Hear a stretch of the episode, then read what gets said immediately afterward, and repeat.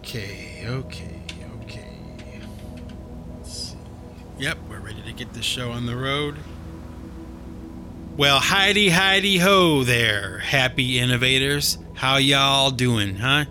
You hanging in there? You having a good week? You getting all your stuff done? Are you enjoying yourself at least a little bit, maybe? Maybe. Okay, maybe. You know, I gotta say, it's been a while since my last podcast, and I was so anxious. I was like, there is no way, like, it is untenable, okay, for me to get to the end of the day today and not do a new podcast. So here I am. And, you know, I gotta tell you, over the past few years or so, I've done a couple of podcasts where I talked about the band U2, and, you know, I'm a huge fan of U2. Everybody that knows me knows that. Um, you know, I pretty much could tell you anything there is to know about the band. I have every album they've ever made, a lot of imports and all that kind of stuff. And I'm, you know, a strong fan, a supporter. I've been to several concerts and all that stuff. And if you've been listening to my podcast over the past few years, you've kind of heard me, especially lately, I've been a little critical of the band and the music that they've been putting out lately. Okay. Um, but I gotta say, okay, I feel kind of bad about that because I really do enjoy their music a lot. Okay. And they've had a lot of impact on me. Uh, you know, as an artist, as a musician, like there would be no me without them, you know? So there's this part of me, I guess, that I wanted to talk about today where it's like, okay, yeah, their past couple albums or so haven't been so great in my book, okay? They've been flops.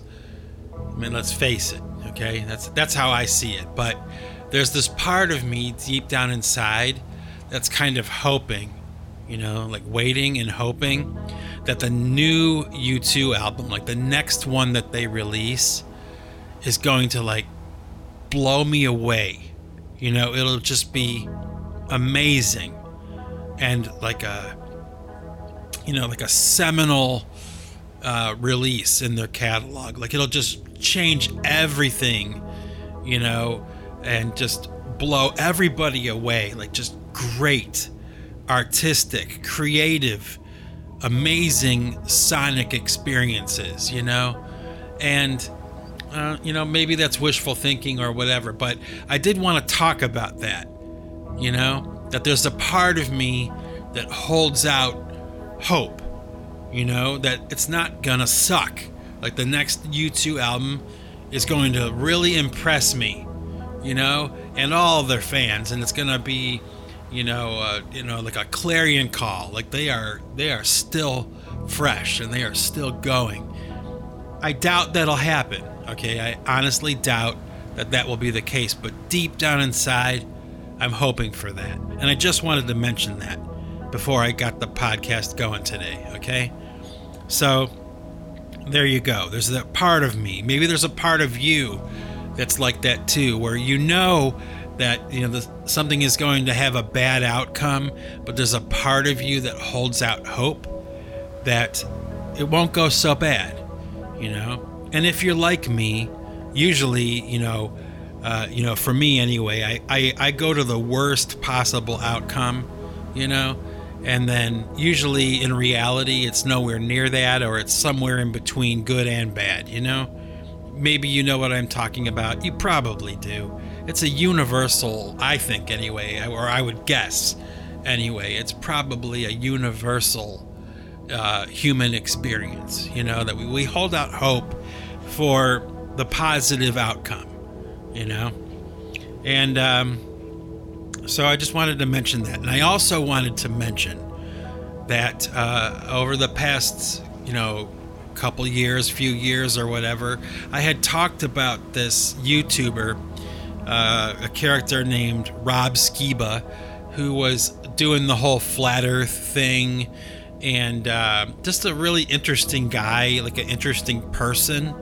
And um, you know, whether you agree with him or not, which sometimes I did and sometimes I didn't. I didn't always agree with what he was talking about or whatever, but nevertheless, he was still, uh, you know, a very interesting character and, um, you know, intuitive and informative and um, at least, you know, trying to be fair. I believe, you know, his his position was um, open and fair and um, well researched. You know, he was he was pretty pretty good guy. Well, unfortunately, I just found out that about a week ago or maybe two weeks ago now, um, Rob Skiba died. He passed away. He was only like 52 years old, uh, which is you know kind of relatively young. You know and uh, apparently, well, they're saying anyway that he died from COVID, and uh, which is interesting because prior to this, you know, maybe over the past six months or the past year, he's been a uh, you know extremely harsh critic of the vaccinations and an anti-vaxer, you know. So um, the irony being that this guy who's a famous anti vaxxer, supposedly has died from COVID. And that's tragic, you know, really. Regardless of how he died, it's tragic because, at least for me anyway, you know, I, I really kind of had it in my head that I would be hearing new ideas and new things from this guy, you know, for years to come. I, I had no reason to think that that wouldn't be the case, but you know, there's no predicting anything like that, and unfortunately, he's no longer here, and um, it makes me feel kind of sad. You know, I've, I've said it before, and I'll say it again. It's it's always sad when someone dies, but it's a particularly sad thing when somebody who uh, you admire and somebody that you pay attention to uh, is no longer around anymore. I mean, uh, even if I never agreed with anything he said, he was still, if not anything else, he was entertaining. And that's really what it's about to me. You know? You know, you just, when you're putting yourself out like somebody like Rob Skiba or somebody like me, even, you know, or maybe you do it as well, it's like you kind of, you know, you're, you're putting yourself out there. It's it's entertainment. You're you're putting yourself in the public space, and the idea is to hopefully entertain somebody. You know, somebody will hear it and uh, whatever. And uh, you know, I don't know. It's a sad time for me. I got to be honest. It really is. I feel really bad that Rob Skiba, you know, ha- has died. He's not around anymore. And I won't even get into the whole circumstances surrounding his, you know, mysterious death because it's pretty weird. I think it is anyway. But the fact of the matter is is that he's no longer here anymore and I feel bad. You know? I mean, he was getting a lot of uh, flack, you know, from uh, the social media platforms. I mean, they, he was getting banned and shadow banned and blocked and cut off and canceled, you know, all because he had talked about the flat earth maybe too much, or maybe he was too convincing or something. I don't know. But um, there seems to be a lot of that happening now. Um, you know, a lot of people leaving YouTube and a lot of people leaving the social media platforms that, you know, are have become, you know, a staple of culture, really, all over the world. I mean, I, I do see a slow and gradual migration taking place. Like people are leaving those platforms that are canceling them or shadow banning them or censoring their speech or whatever. Um, so, like, I kind of predicted that, I think, a couple years ago, you know, talking about the whole YouTube thing and how if they kept censoring everybody, that they wouldn't be able to last. You know, won't be able to stay that way forever because eventually people are going to get tired of having to watch what they say all the time and talk around different topics or whatever.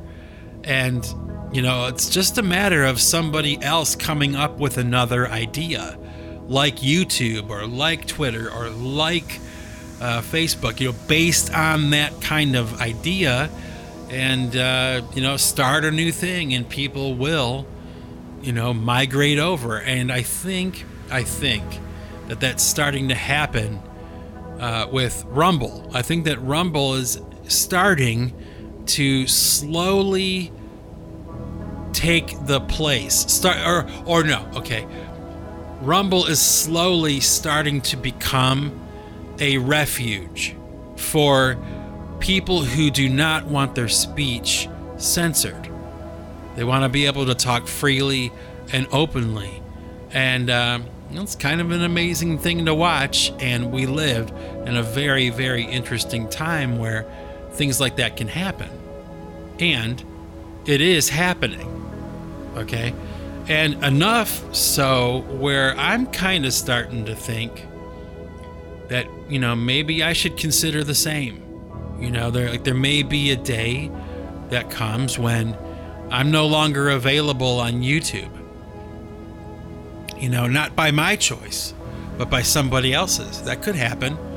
You know, I've already been canceled on Twitter and you know for talking about what music and I guess I mentioned vaccines and stuff, but or I don't I talked about Donald Trump, I talked about Biden, I've talked about everything. You know, because I believe that I'm free to talk about whatever I want. Apparently, that's not the case, at least for certain social media platforms. And oh well, you know. Um, which reminds me of that whole Dave Chappelle controversy that's going on right now. I mean, I don't even know what to think about that. It's so fascinating to me what we're watching. You know, what what's emerging out of our culture. You know, out of this culture of canceling people and censorship and all this trying to control, you know, the the way that people speak and what people say, you know, and you have somebody like Dave Chappelle who I don't know if you're aware of this or not, so I guess I can tell you really quick that, you know, he recently did some kind of special where he had some pretty challenging kind of ideas, you know, and he was kind of speaking freely and openly, knowing full well that he was going to get the smackdown, you know, from somebody, and he didn't care. Out of all the comedians that are out there, you know, doing that kind of thing. He's the only one that had the balls to actually start, you know, challenging that idea of, you know, controlled speech, compelled speech. Like he is the only one. Everybody else kind of chickened out, you know? And uh, think about that. I don't know if you've had a chance to check any of that out or if you've heard about it or you've watched anything about it, but it's so fascinating this time we live in. Um, I predict that in the future, uh, we'll start seeing a lot more of that. Once people kind of get comfortable, uh, or they or they have the opportunity to watch somebody like Dave Chappelle do it first, and they become comfortable with the idea, then you'll start seeing a lot more of that, you know, challenge emerging from people who just don't want to be told what to say or what not to say. You know, they just don't want that. Um, it's very, very interesting to me. You know? So, anyway, how are you guys doing, huh? Got your cup of coffee? I got a cup right here. I'm going to take a sip, so hang on. Hmm. I got a cup of Dunkin' Donuts coffee today. A little to go cup. That sippy top thing.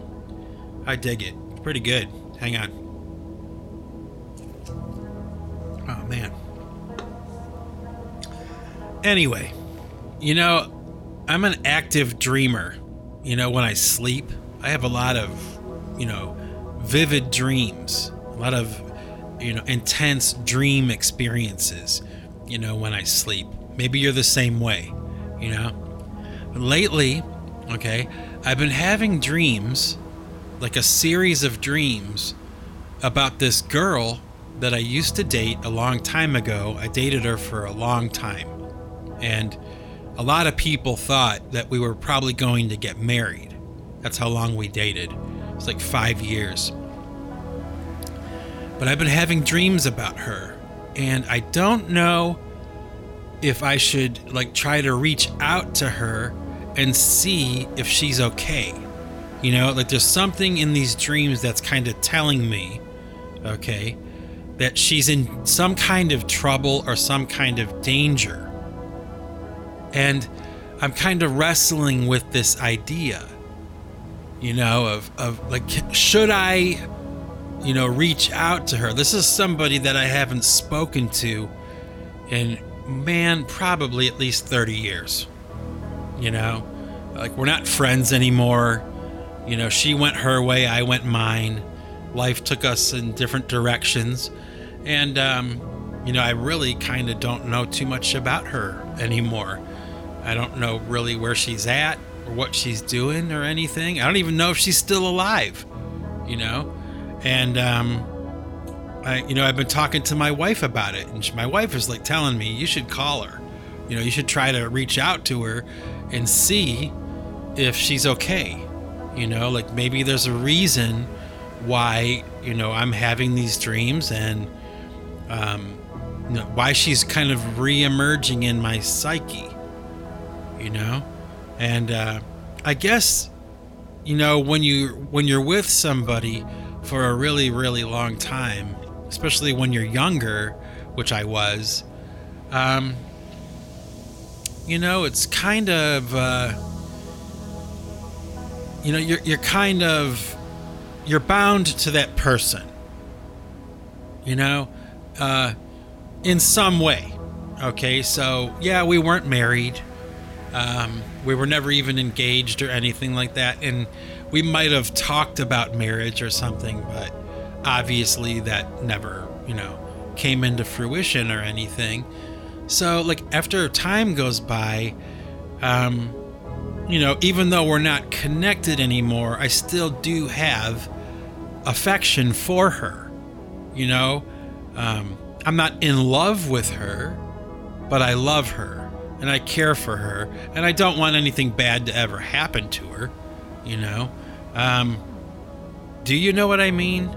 It's like, I guess, like with any other friend from your past, especially uh, people that you cared a great deal about, even if things went really bad towards the end of that relationship.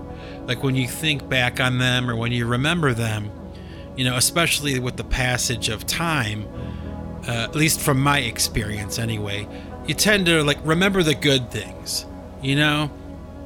You tend to kind of like forget a lot of the negative things, you know, that happens over time. Not right away, you know, but after a good 20 or 30 years, when you look back on, you know, the stupidity of your childhood or your youth, you know, the, the stupid mistakes you made or the stupid people that you were friends with or you know, just the things you did that kids do, you know, the dumb things um, and the dumb people and all that stuff. You go back in your mind and over the years, the negative stuff just kind of falls away, you know?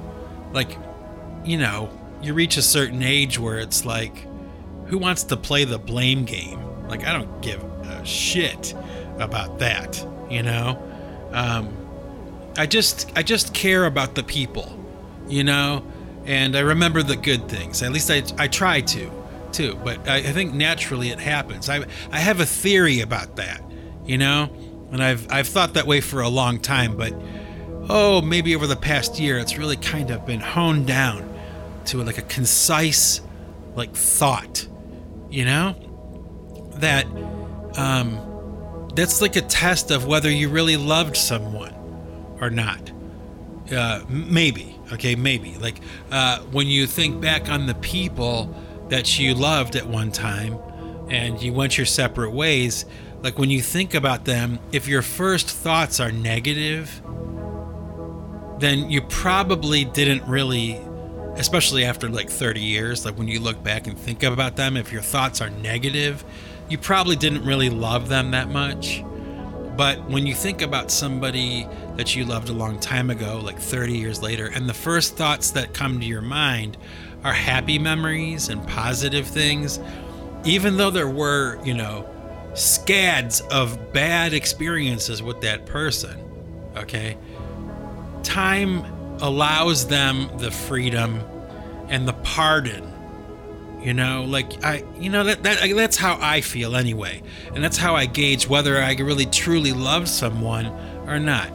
And um, yes i'm married. Yes i love my wife. I've you know i will never be unfaithful to my wife okay that won't ever happen i know they say never say never but it won't happen it just won't happen it's a long story but it won't happen but you know i still do care for this girl that I used to date. And um, when I think about her now, even though there was a lot of bad things that happened between us towards the end, especially, I don't care anymore about that stuff. You know, let it go. It doesn't matter anymore. We were kids. We were stupid. You know, and uh, we both have the luxury of hindsight. You know, 30 years of life of, uh, you know, good and bad, you know. You look back on these things and, you know, they say, I guess, absence makes the heart grow fonder. You know, that's like a cliche, but it's kind of like, well, I guess it's kind of like that, but really it's more, it's more than that. You know, I guess maybe that is a question, though, isn't it? Like, shouldn't we, shouldn't we uh, pardon the people from our past. They're the ones that we really cared about. And maybe, okay, maybe the ones that really hurt us a lot. You know? Like they crushed us, you know? Emotionally or whatever. Just broke our hearts. But we really did love them. And that's why they broke our heart, right? Shouldn't we allow them the luxury of a pardon for that and just you know, if you were to see them again or talk to them again, come at them with open arms. You know, and if they burn you again, like if they do something again, like now, it's on them, you know? I don't know. Maybe I'm stupid for thinking that way, and maybe it's, you know, Pollyannish or something, or pie in the sky thinking, you know? But, uh, I don't know maybe that's a, a broader question for everybody. You know, like, shouldn't we allow forgiveness for everybody? You know, forgiveness, it's such a basic, simple thing. You know, it's not a difficult thing to do. To forgive someone, especially like after time has passed, like, who cares? You know, I don't. I don't.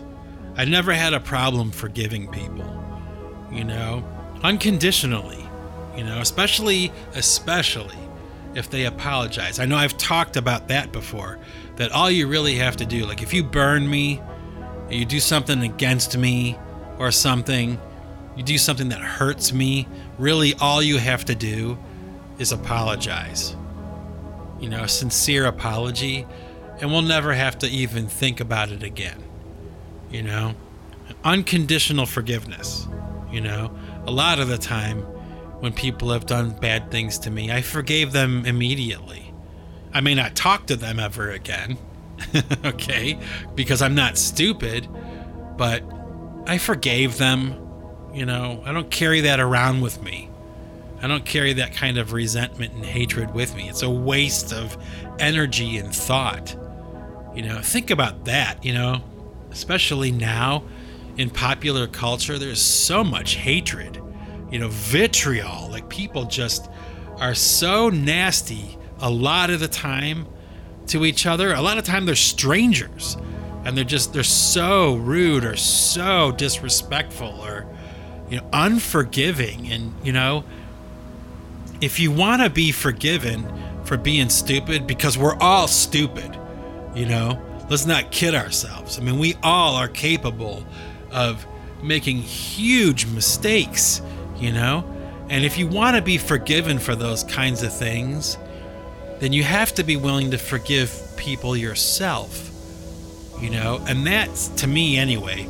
It seems like it's just going the way of the dodo bird, man. Like people are just not willing to forgive the next person, the person next to them, you know, as if we're owed something or something like that, you know? It's like, no.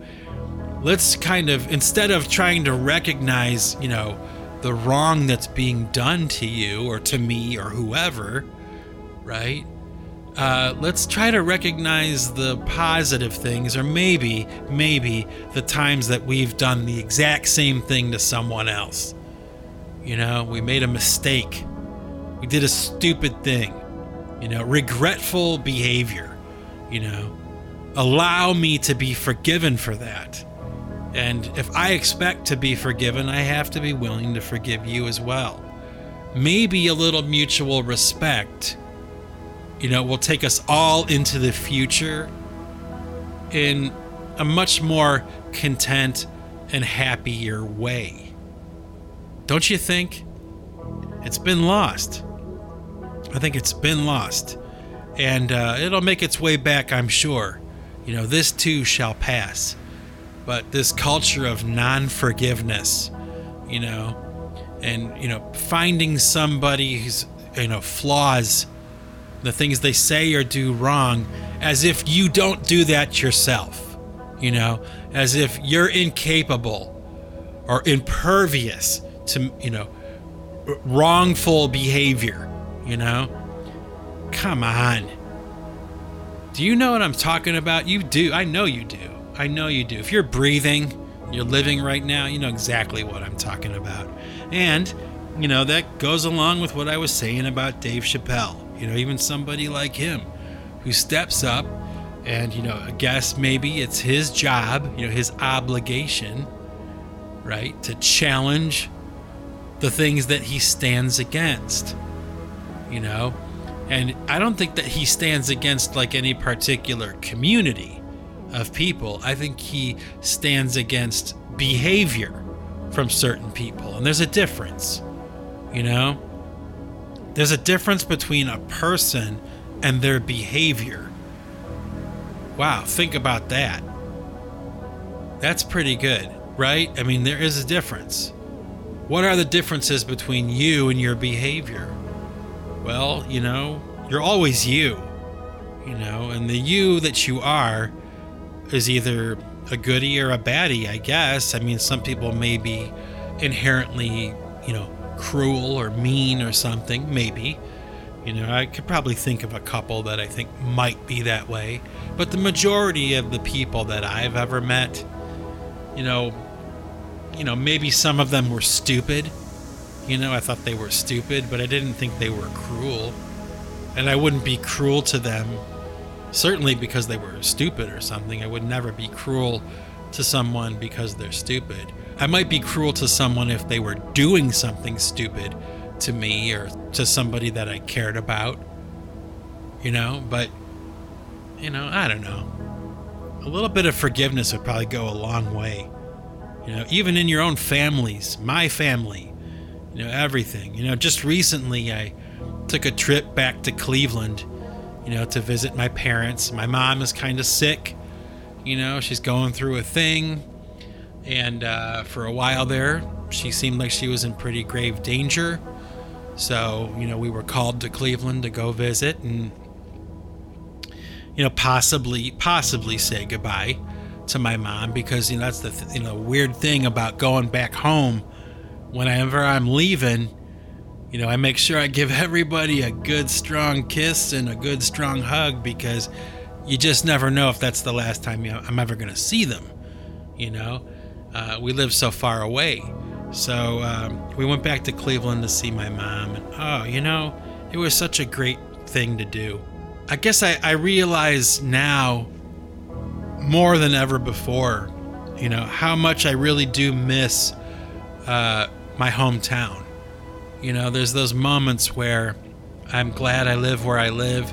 I live far away, uh, kind of have my own life, my own thing going on, uh, without the scrutiny of my family. You know, we just kind of exist and do whatever. But I gotta say, this last trip back to Cleveland was probably different than any other trip I've taken back home. And uh, uh, if you've been listening to my podcast for any length of time, you know, probably uh, maybe I think I did like one or two full podcasts about my experiences going back to Cleveland, Ohio, where I was born and raised. Um, you know, my experiences haven't always been great, you know, but uh, this time around it was different. I think the tone was different because the situation with my mother was pretty dire. At least it seemed that way at the time. She's okay. She's, you know, stable and, you know, she's uh, plateaued. You know, she's okay. But, uh, you know, it was really kind of funny because a lot of the time with my family, um, especially like my immediate family, or I guess my extended family too, um, there tends to be at times, you know, drama. you know, like for no reason. A lot of the time, you know, it doesn't need to be there. And I'm a pragmatist, okay? So I, I don't like drama in my life. I don't I don't need it. I don't want it. And it's one of the good things about living far away is I don't have to deal with it, right? But going back to uh, town this time, there wasn't any drama, you know? And I realized that about halfway through the trip. Like, my brothers and my sister, now I used to have two, now I have one. Um, you know, all the other times in the past that I visited, um, there wasn't any reason for us to really kind of like pull together. They might have been glad to see me and we would do a dinner and oh, it's good to see you. Okay, goodbye, everybody. See you in another year or two or something. But this time around, like there was a common uh, purpose that we were all kind of gathered there for.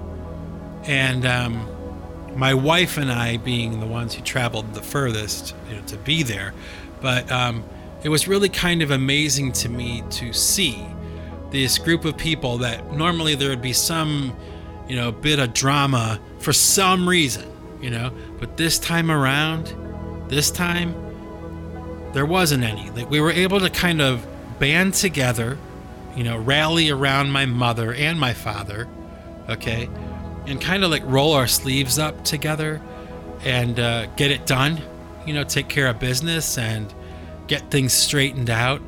And I gotta tell you, it was absolutely beautiful. I mean, if I think about it enough, it'll bring tears to my eyes. It was that uh, full of love and respect and uh, serenity. You know, that, that's a word I would use. Um, in fact, it was kind of cool. I'm going to tell you about uh, an experience that I had. I wasn't planning on talking about this today, but uh, here we are but uh, it's kind of personal, you know. But uh, my wife and I wanted to go to visit my sister's grave, and uh, it was the first time that we were going to go to her grave, and she would have a headstone because it took a long time for the people who made her headstone to finish the job and get it done. So I told my wife I want to go see it. You know, I wanted to go to her grave and I want to see you know, what kind of job they did. See, you know, it's it's done, you know, and pay my respects. And she wanted to go too because she had a relationship with my sister, like separate from me.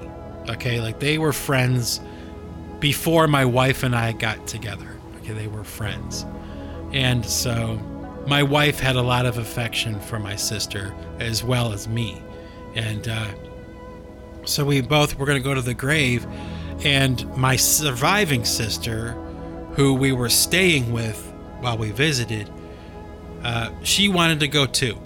Okay, so it's going to be me, my sister, and my wife. We're going to go to my other sister's grave.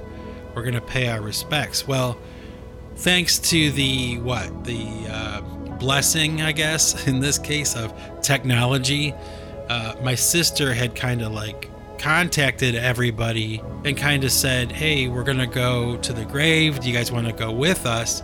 So, you know, we show up at the cemetery, we find her grave, and then one by one, my other brothers and my dad and everybody starts showing up. My sister-in-law, you know, everybody starts showing up. So the next thing you know, we're all kind of standing around my sister's grave.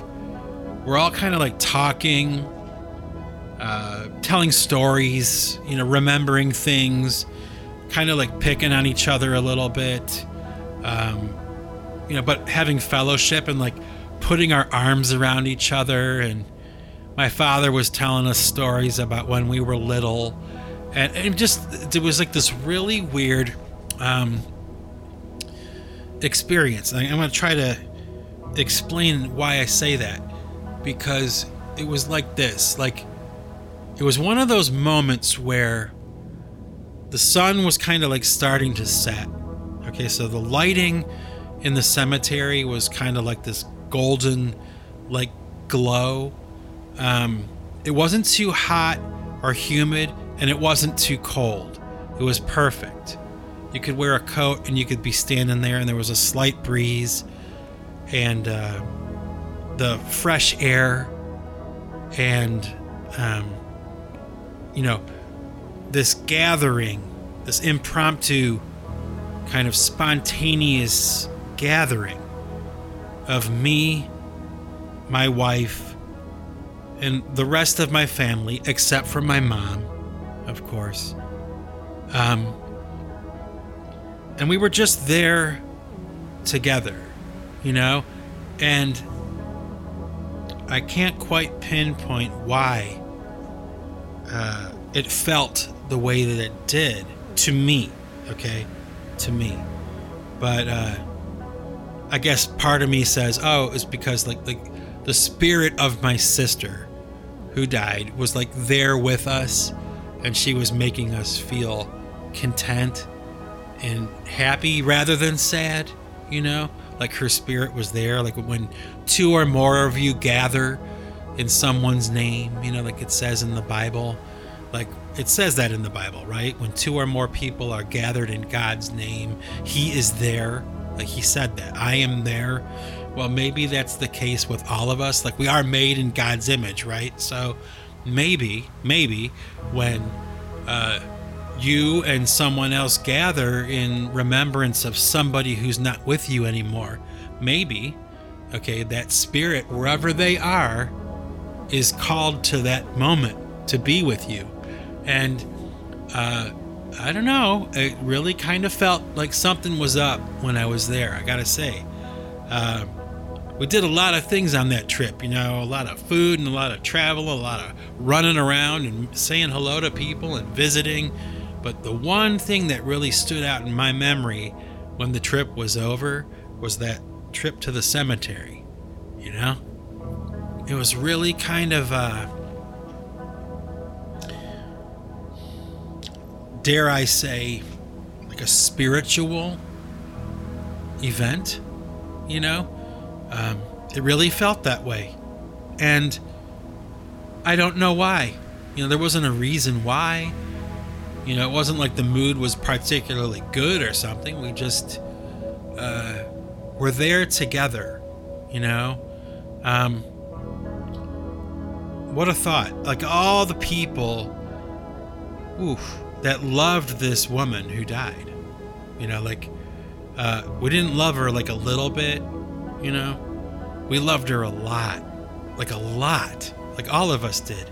You know, my sister was a really really tiny lady. Um, she was really kind of funny.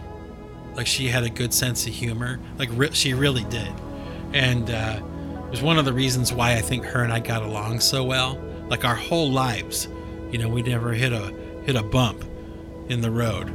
Um, maybe a little towards the end, but that's a whole separate story. But uh, you know, she was like uh, a funny person and she liked to laugh and um, she was kind of like funny because she was critical of people and critical of situations like she would criticize things in a funny way And, um, you know, we laughed. We laughed a lot, you know, which is the uh, strong foundation for any relationship, if you ask me. If you can laugh, especially if you can laugh at yourself, you know, which she could, um, you know, it makes for pleasant uh, interaction, you know, not too stuffy. And, um, you know, each one of my brothers and my sister and my dad, my mom too, all of us, we all had our own separate relationship with her, you know? And, uh, you know, so we were all gathered around that space, you know? Yeah, yeah, it's like, what, her grave, right? Like, uh, her mortal remains. There's, she's not there, you know? She's somewhere else, you know, that kind of thinking, like, you know? But I, I really do kind of feel I gotta say, when I when I go back, I close my eyes like right now. I'm sitting here in front of my microphone. I'm closing my eyes. I'm thinking about the mood. I think about the wind. I think about the smell of the grass and the flowers and the trees. Uh, the sunlight being the way it was.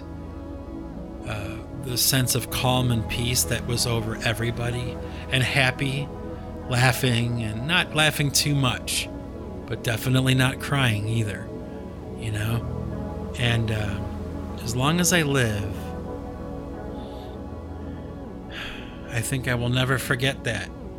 I don't know what it means, you know?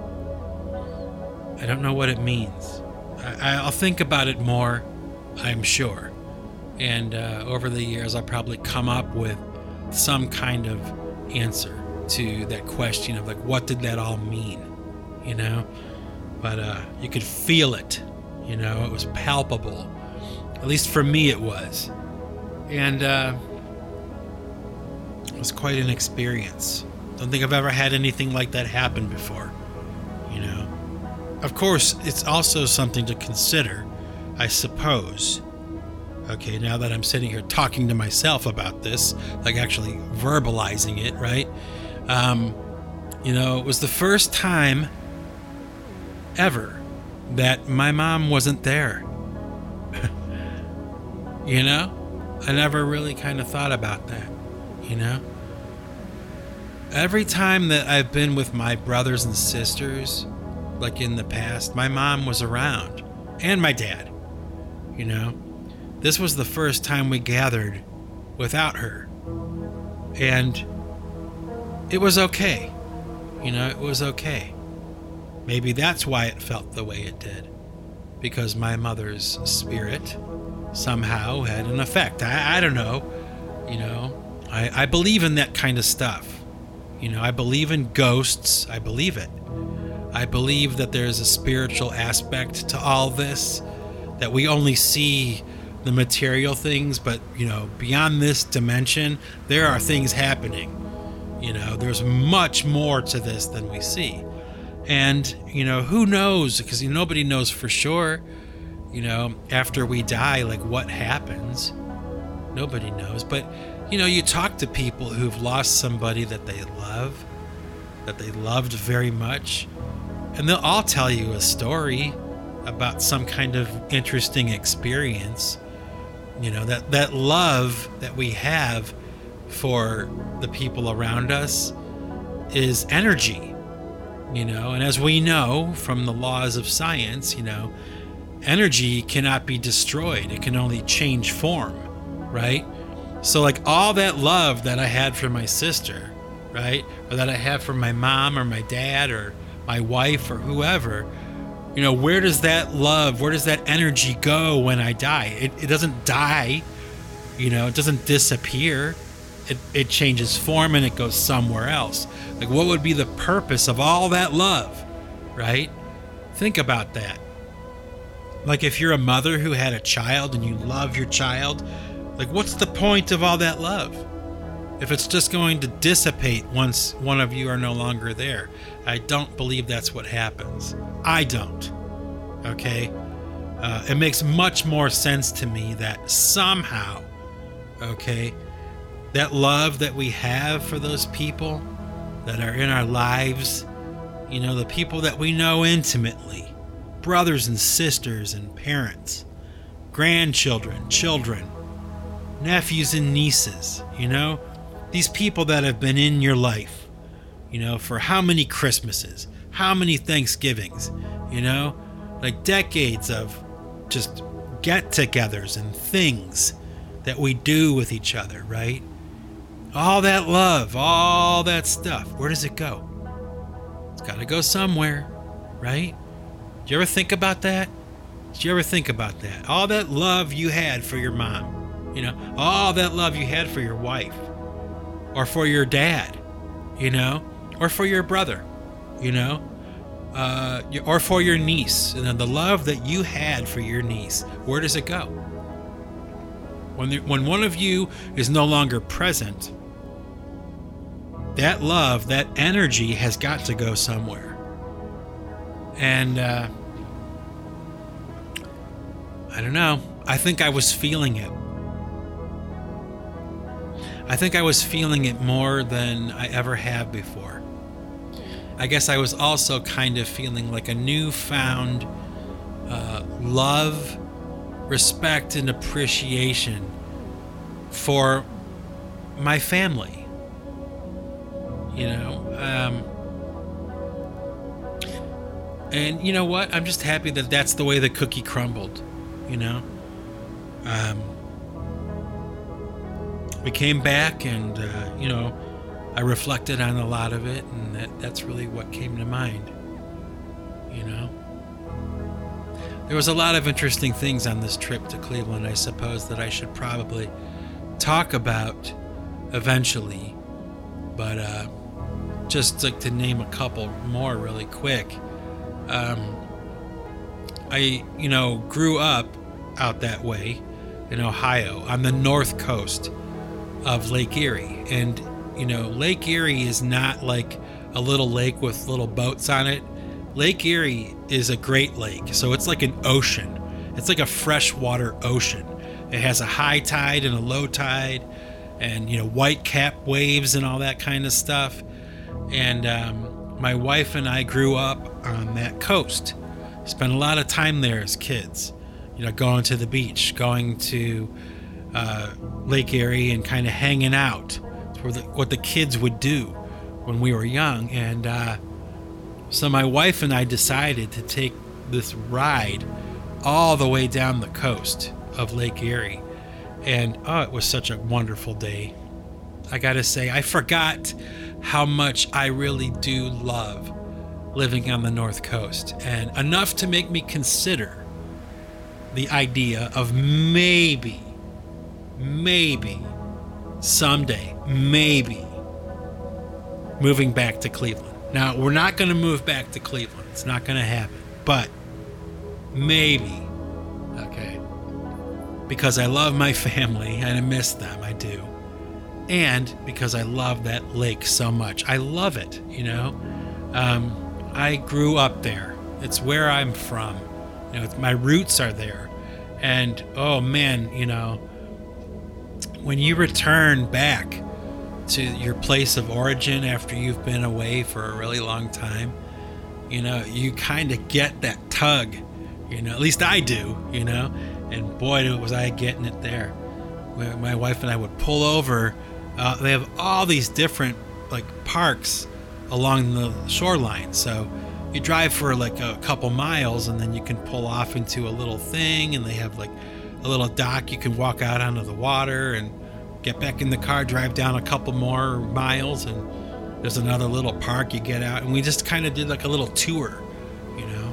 And it was beautiful. Just me and my wife just quiet, walking around our old stomping grounds a little bit and all that. Um, it was fantastic. And another weird thing that happened was on my flight back from Cleveland, okay, we're getting on the shuttle to go from like the car rental place to the airport. And this guy, this big dude, sits down like right in front of me. Okay, we're on the shuttle bus going to the airport, right? And uh, this guy's wearing a Cleveland Browns hat. Okay, and you know, I mean, right? You know how much I love the Cleveland Browns. You know, right? If you're a happy innovator, you have to know. Well, anyway, I had watched the Browns game the previous day with my brothers and sister and family, and we had a good old time. We are actually with my mom, and we just had a good old time, you know, watching the Cleveland Browns win, which is amazing every time they win, you know. But this guy sitting down has this hat, so I say, "Hey, did you see that game yesterday?" And he's like, "Oh yeah, I was there. You know, I went. I went." And, oh, you did? You got to go? Oh man, I'm so jealous. He's like, "Yeah, I used to play for the Cleveland Browns." That's what he said. And I'm like, "Really?" And he's like, "Oh yeah, I came back for a reunion. Like we were having like a former, you know, football player, NFL Browns like uh, banquet, like get together. They have it every year. And he's like, I flew in from Maui because he lived in Maui, and uh, you know, he visited with all of his old teammates. And I'm like, wow, okay, what's your name? And he said his name was Dan Fike.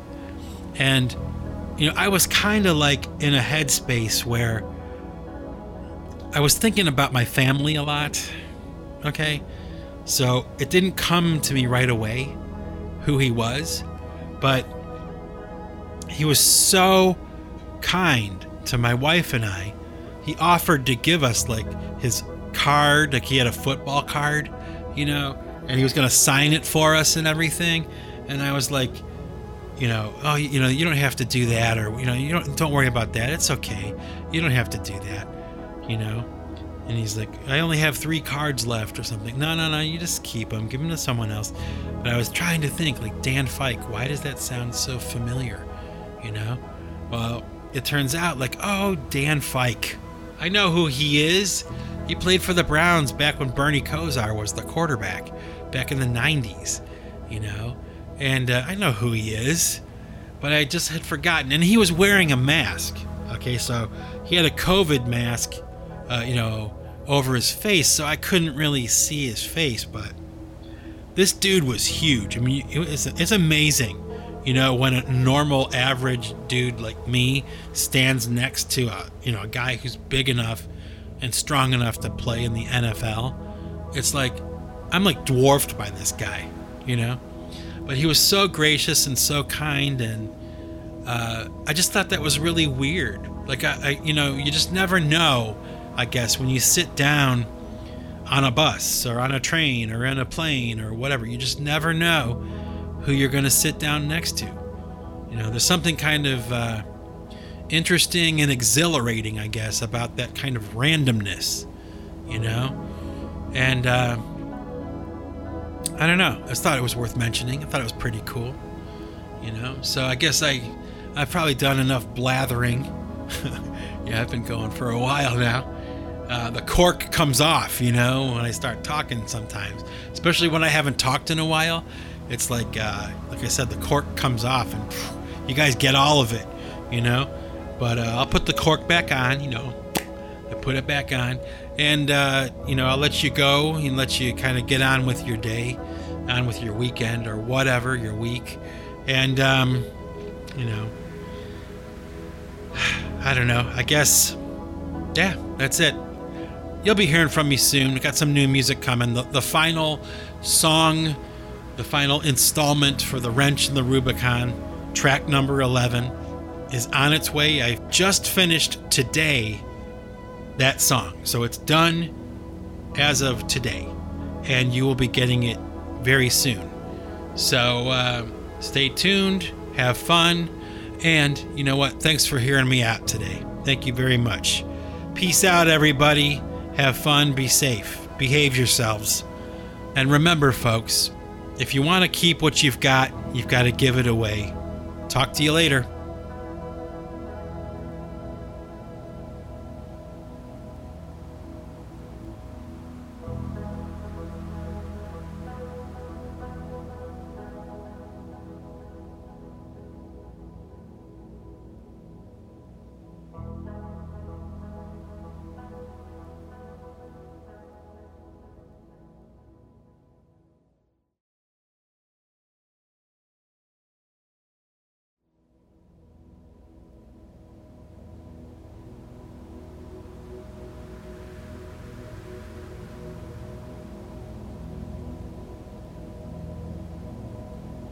Okay, all you happy innovators that were kind enough and considerate enough and interested enough to stick around uh, to the end of the podcast for some music.